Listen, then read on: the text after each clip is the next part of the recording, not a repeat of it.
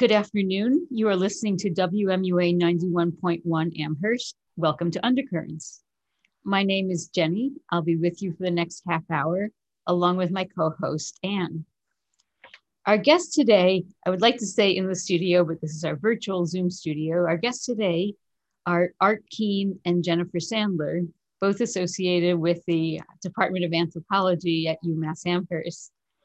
Art is a professor emeritus, and he's also a founder and publisher of The Indy. Jennifer Sandler, who also an anthro, has her research focuses on structural inequalities and community organizing.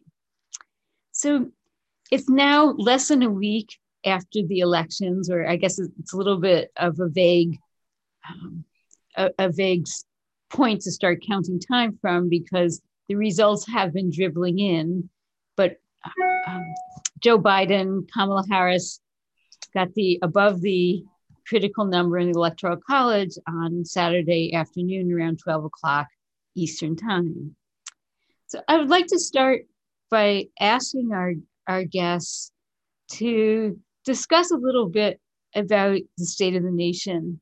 I mean, especially given that although the Electoral College count is decisive, there were an enormous number of voters who voted for Trump. So I'd like you to talk a little bit, speculate about what that means, what kind of situation we're in. And I'll throw the microphone over to Art first. Okay, well, um, I guess I start from a position of being emotionally exhausted after uh, going through the last week, and uh, I had a, um, I guess, a reprieve for a day or two when the Biden victory was declared, and I think that's something that anybody who doesn't support support fascism can celebrate, whether you like Joe or not. Uh, and then I kind of returned to the reality that 70 million people voted for an overtly fascist party and chose uh, a fulminating, willfully ignorant, polarizing, authoritarian, lying racist. Did I miss anything? No, uh, that's okay. Who's actively looting the country while doing his best to fan the flames of, of a terrifying pandemic. And they chose that over a genial candidate who suggested that maybe we should try and all come together as a nation. Uh, so that's distressing. And I see that as one of four ominous uh, obstacles that we face as we try and bring the country back from the brink. Uh, the second is that we're in the middle of an attempted coup.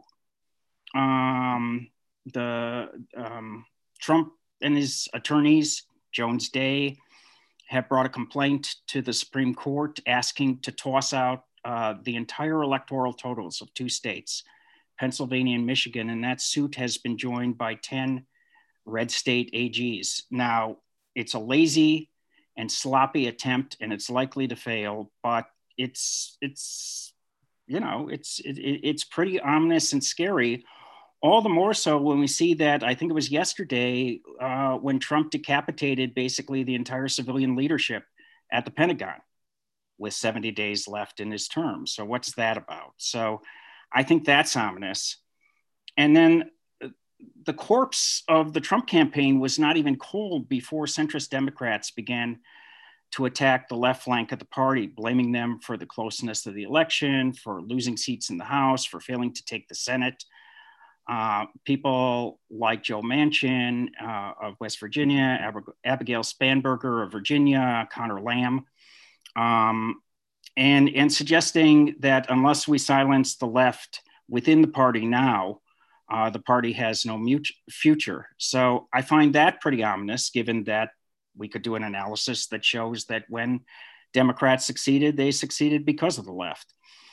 Um, and then the, the, I need a metaphor here. I wanted to say the elephant in the room, but we have an elephant. So, yes. um, but I, I find the degree of voter suppression in the country that's become acceptable and sort of baked into the process and, and without any resistance um, from the victims from the democratic party to be deeply troubling and, you know, we have a special election coming up in Georgia, and the Republican Party has already said that they want to ban uh, vote by mail in that. So we've got a voter suppression problem in the country, and we face that as we move forward. So those things are really ominous. Um, but there's plenty of things that we can do. We just have to understand that, you know, we have this minefield of problems that aren't going to go away because Joe Biden was elected. Great. Thanks, Art. Um, Jen, do you want to add, add your own thoughts? Sure. Um, yeah, I I agree with everything that Art said. Um, fundamentally, it's um, it's all that all of those things are true.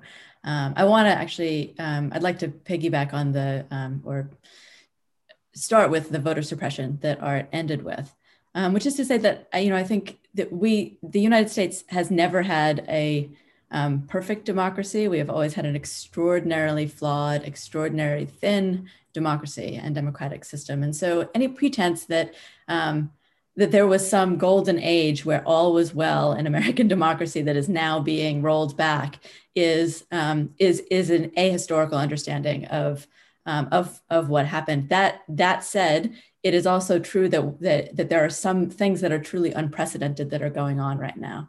Um, but I think that, you know, I th- to, to me, I think um, the big arc um, or the, the maybe the medium arc, the, the big arc of, of American history is, is, is that, you know, Art, I, I, I think that I am not surprised that 70 million people voted for Trump.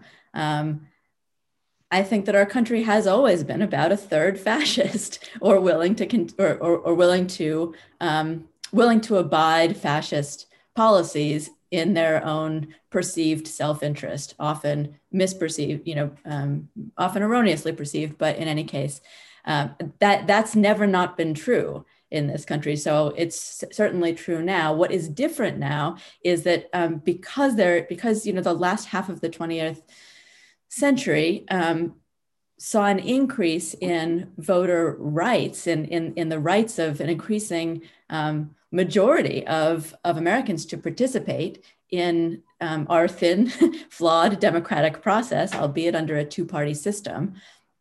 Um, because you know because that happened, the Republican Party had a choice to make. At some point, they had a choice to make between trying to fold in through policy, through platforms, a larger um, swath of the American public, the folks who are now voting, people of color in particular, um, and Black people in particular, um, or to try to suppress those votes and and to and and to to continue to attack right. And they chose the latter. And so you know carol anderson um, details in in her book white rage um, the the what the um, the gutting of the Voting Rights Act actually looked like in different states. And it, and this isn't a it isn't a single policy. It isn't a single method of voter suppression. There are many methods of voter suppression. So, you know, try challenging mail-in ballots is just the latest iteration, and it shouldn't it shouldn't be in any way surprising. But just to say that um, because 70 million people voted for Trump doesn't mean that that that that this country is half fascist. I maintain that it's a third fascist, and if the rest of those folks were voting if if the vote was not suppressed or if we moved to the popular vote it would be a landslide. And and the republican party as it stands now would have no standing. Um, so just to say that it isn't the will of the that the will of the people is split. It's that our it, it's it's that that our democracy is too flawed to take into account the will of the people. Um, that said i i think you know um, I agree that we are in the middle of an attempted coup. I think it is likely to fail, though I think anthropologists are not particularly good at predictions. Um, so who knows? um, I am I am actually so I am not shocked by anything Trump does and don't think he's worth talking about, frankly. Um, but I am curious at the extent to which the Republicans, um, the Republican leadership is giving um, these sort of obviously fascist moves airtime. And I'm honestly surprised from a strategic point of view, from from from their point of view, um, them put you know doubling down on like Trump's our guy seems just so ridiculous. Um, so so it's sort of surprising to me that that that they don't choose at least a smarter fascist. But um, you know, I'm hopeful that it will fail. And and also, yes, I want to get on to talking about like even if it does, um, whether or not it does, what we should have been doing all along, what we have been doing, and what we should be doing looking forward, because there's a lot of work to be done. Most of us have no, we have, and we don't even have a vote in whether fascism failed. We had one flawed, barely vote in Massachusetts about, you know, who, who got to be president, but we don't actually have any power to decide that. So I'd like to talk about where our power lies. Okay, let, let me ask a, a question that kind of goes back to the roots the historical precedents, as you're pointing out. That maybe it was not so much that the Republicans that they could choose a smarter fascist. They certainly chose a popular fascist, and that's clearly um, driving the support for for Trump. But what I'm wondering about is whether describing his voters, if the key element there is really that they're okay with fascism or that it's a combination of racism and economic fear. Or you know maybe like the whole concept of fascism might not be the whole concept of civil democracy what maybe at some point they taught in social studies classes as civics doesn't seem to be on the table so that trump and his supporters can get away with transgression after transgression of how the government our government is supposed to operate and has in my lifetime as bad as the players have been. And nobody even recognizes that it's wrong it seems. Okay. Art? Art. Um yeah i i, I don't know. I i you know i'm retired I'm I'm I, I'm locked down. I don't I, I I don't have to deal with this on a day to day basis. But you know, I think of um I, I, think of Arlie Hochschild's study "Strangers in Their Own Land," where she goes and she spends a year living with Trumpsters in Louisiana, and they, you know, and they all believe they're not racist. They just believe that uh, people have cut their place in line, and there's stuff that they're entitled to that folks are getting ahead of them. And you know you dissect that and and it's it's a racist position to take. So i you know i don't know what to do about about fascism. And i'm willing to accept jen's figure that you know all right it's it, it's not almost half it's 30% uh, but but 30% people and i and that may be the fascists, but the anti-democratic, you know, I I, I think that's pretty pervasive inside the Republican Party, uh, a, a kind of contempt or at least distrust of democracy, which is why they're constantly trying to subvert democratic institutions. So I, you know, I, I think that's a massive challenge, and and I, you know, Jen Jen may have more to say about this, but I wanted to kind of kick it to her and say that it strikes me that there, there's pretty much all, only one way forward in this, and that's organizing uh, to create a mass democratic movement. And you know, the the success of the election was really the result of grassroots organizing in cities like Milwaukee and Detroit, and Phoenix and Philadelphia.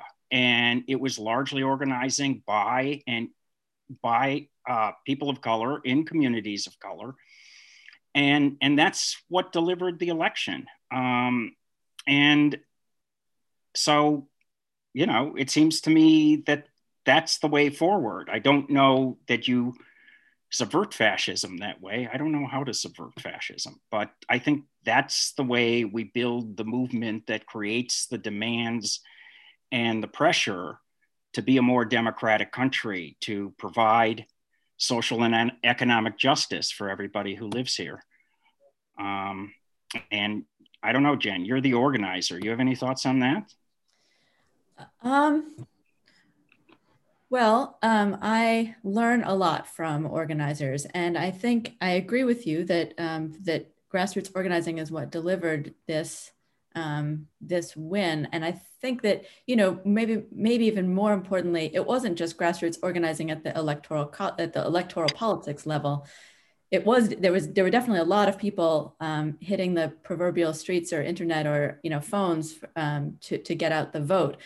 But what really I think animated um, progressives to vote for Joe Biden, who is a moderate um, conservative Democrat, a moderate at, at best, um, was the you know was the clarity of the message of the the um, uprisings for Black Lives that happened um, early in the summer, and you know I think I think that what you know if you're looking for sort of hope, hope um, Jenny, and with respect to um, you know what are we going to do about the fact that so many people are voting this way or feel this way? And um, I think that the the hope is in is in those is is in what those uprisings inspired, which is a hu- huge, broad, extraordinarily broad public sympathy for the Black Lives Matter movement at at the height of those uprisings. I think you know I think that the Republicans thought that those uprisings were a gift to them. I think that they thought, well, this is this is going to turn all of the you know the white progressives off of you know it's going to split everybody because nobody's for black lives matter. That's a sort of fringe movement and them you know and, and so that's great that that's sweeping american cities. And they tried that narrative but i don't think that it worked with um, with with white moderate voters in the way that they thought it would. Um, and I and I I find that at least somewhat hopeful that that that there was there was broader support for Black Lives Matter um, as a as a as an approach. Um, as and and I and I attribute that to organizers really careful moral clarity um, and clarity of messaging um, despite the fact that most of those that, that that that all of those uprisings were infiltrated that there were people trying to you know to to muddy that message um, openly and that that there were white supremacists in those protests trying to create divisions at in the moment and create more um, more you know uh, uh, glorifying kind of violence that that um, that was not that was not the intention of the organizers. But despite that, they won that. I think um, they didn't win it in policy, but it I I give those uh, the uprisings an extraordinary amount of credit. Um, and and you know, and those uprisings were not in any way spontaneous. Um, I, I, I don't have a sense of what people know about organizing, but um, but or, organizing is a lot is a is a disciplined um, process of bringing people together um, to based on their own self-interest um, reaching out to folks to have to build real um, relationships and bringing people in to analyze to do political analysis to analyze what's going on and really understand it from a structural level. And then figure out how to where are the levers of power to study power in their communities at different levels um, the local level at the state level at the federal level and figure out what to do about it. And and and that isn't a one-time thing. Um, it isn't something it, it isn't what the newsrooms cover. The newsrooms cover a very very very small part of organizing which is direct action because um, that's where the that's what looks you know looks looks important or whatever but it takes a lot to get people um, to that point. And there's just an extraordinary amount of work that is going on and that is going on right now around the demands of the Black Lives Matter, um, the, the, movement for Black Lives, which is um, which is a decentralized um, movement, it, which which makes it, it inefficient at um, producing the kind of singular um, person who's who's going to represent it. Um, but also, you can't kill that person. Um, so that that's they've learned from the civil rights movement in that way. So I give that a lot of credit and think that we should we should be listening and learning from those movements. One of the things that I noticed that you um, study, Jen, um, is you referred to as structural inequalities, and you've you, know, we've been talking around that um, certainly through, through, the last twenty minutes. Um, so, what are you what are the when you say structural inequalities let our listeners know a little bit what are you referring to um, i'm referring to the notion that for, for example racism is um, is is not um, is not fundamentally in this country a matter of um, of individual level discrimination Um, it isn't a matter of, um, of belief at its core. Um, or it's it, or or I, I I'll rephrase that that it isn't mobilized by people's beliefs and people's um, people's bad individual bad behavior, um, and thus can't be fixed that way. That that racism in this country had, was um, initially structured um, through uh, the genocide of Native Americans, through colonialism, um, the stealing of land and the killing of people, um, and the appropriation of, um, of worlds um, and destruction of, of ways of being, um, and through the institution of slavery. And that that institution, which was built of a set of laws, it wasn't, it wasn't built on individual white people's hatred or um, sense of their own superiority over Black people. That's, that's an outcome of those structures, right? So slavery um, structured, structured relationships between white and Black people in this country. Um, for many years. And then after slavery it th- those stru- that that structure was replaced those structural conditions were replaced by other structural conditions um, and they continued to be replaced um, by jim crow laws by um, unequal funding by housing discrimination by um, policies and institutions, basically the boring stuff um, that that actually structures the way that we interact with one another, um, who we live near, who we send our school our kids to school with. Um, yeah, who who we work with um, and how, and um, and that all those things are are structured and we get to act within structures there is individual agency within that but that racism um, is a long-term um, multi-pronged structural phenomenon in this country and remains so um, chiefly as michelle alexander points out through mass incarceration and the carceral state which is in large part the um, incarceration and um, carceral um, and, and um, carceral violence which is to say state violence through policing is one of the main fo- fo- um, focus points of the uprisings um, and the movement for Black Lives. They're focusing on that, not because individual police are doing bad things and they want them to individually be punished, but because the carceral state is what structures violence against the Black community. Um, and so they want to take it down for that reason. Um, and it's the right, it's the right focus in my in my view. And and um, structural inequalities operate in uh, on other lines other than other than race as well but that's uh, that's the example that we're talking about right now let's see. We have about um, six minutes or so left in the discussion. Um, i was wondering about filling in some of the questions i had before.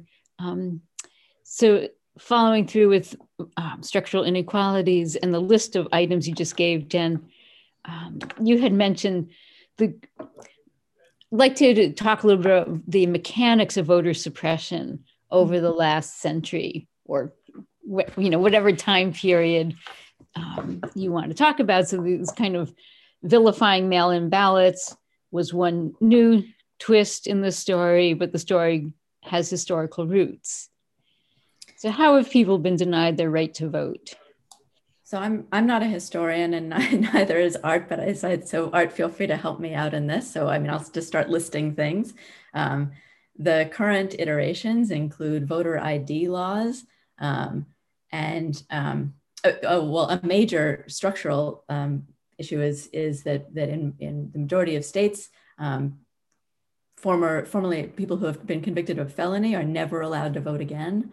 Um, and so, so formerly incarcerated people, e- even once they've paid their quote unquote debt to society, um, are often still not allowed to participate as citizens um, in the in the democracy um, in our, our thin democratic processes. So that's a major one. Um, uh, voter ID laws, um, the the the um, limitations on on registration. So, so most states don't have same day voting registration. They make voting registration really hard, even though it would be really easy to make it really easy.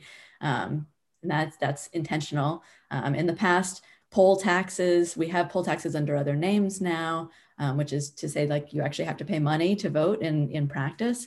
Um, the, those were made illegal by the Voting Rights Act. A lot of, a lot of forms of voter discrimination were made um, illegal by the Voting Rights Act, and the Voting Rights Act was was gutted um, uh, you know fairly recently which which opened the door for all of these different mechanisms and each state has a different way of doing it so you know um, yeah it, it doesn't operate as a unified thing but i'm sure that i'm i'm forgetting um, other well i mean you know you heard a lot about the the about the um, removal of of polls um, of polling station polling places from predominantly urban um, people of color inha- inhabited neighborhoods so that it's very easy and you have no wait at all, no wait time to vote in Western Massachusetts.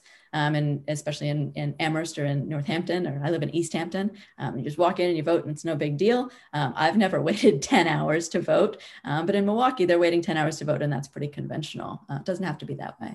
Art. Yeah, let me let me add three really quickly, and one is the aggressive purging of voter rolls.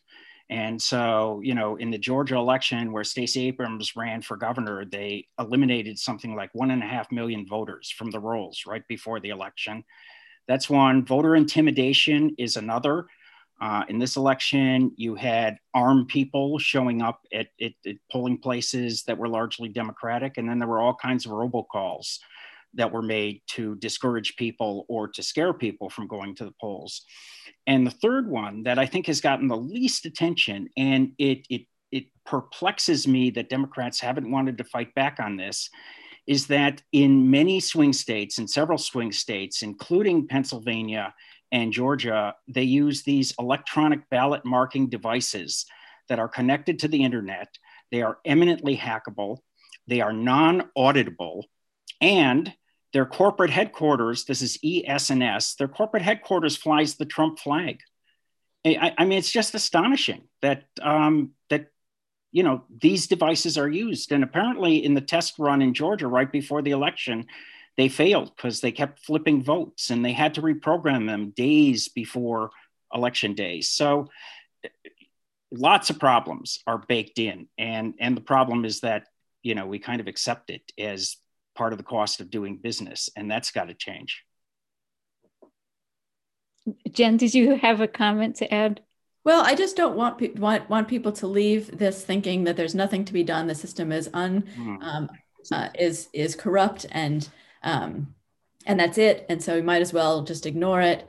Um, I think that that would be a mistake. So I want to just encourage people to that, that actually the system was built by humans and it will only be rebuilt um, and changed by humans. And it is it isn't a question of like, well, is anything ever going to change? Because things are definitely going to change. The question is whether your energy and your um, interests are going to be a part of that change. And um, organizers are, are, are doing really concrete work um, to dismantle and to transform and to re-envision um, structure in, in, unequal structures, profoundly unjust structures, and they have had a lot of successes. And that that isn't what this particular um, episode of Undercurrents is about, but um, but it's really important to understand. And so I encourage you to to not. I, I am not depressed. I feel okay. Um, I'm just getting back to work.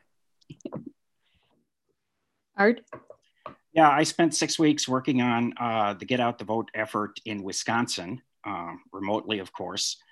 And and you know, we flipped the state, and, and and there were thousands of people like me who were making calls and sending texts, and and you know, doing that grunt level um, organizing work to get out the vote. And you know, Biden won the state by twenty thousand votes, and and and so you know, I think I I think there's all kinds of hope in in organizing successes and and you know we should we should do more telling the stories of organizing successes to motivate people but you know the the, the danger would be to think that now that biden is won our institutions have been restored and we can all go back to doing what we were doing uh, everybody needs to get to work because back to what somebody said before the next fascist that comes along may not be as lazy or as ignorant as Trump. Thank you very much. Um, our guests in the studio today were Art Keene and Jennifer Sandler, both with the anthropology department at UMass Amherst. Um, the show that you've been listening to is Undercurrents here on WMUA 91.1 in Amherst. Thanks for joining us.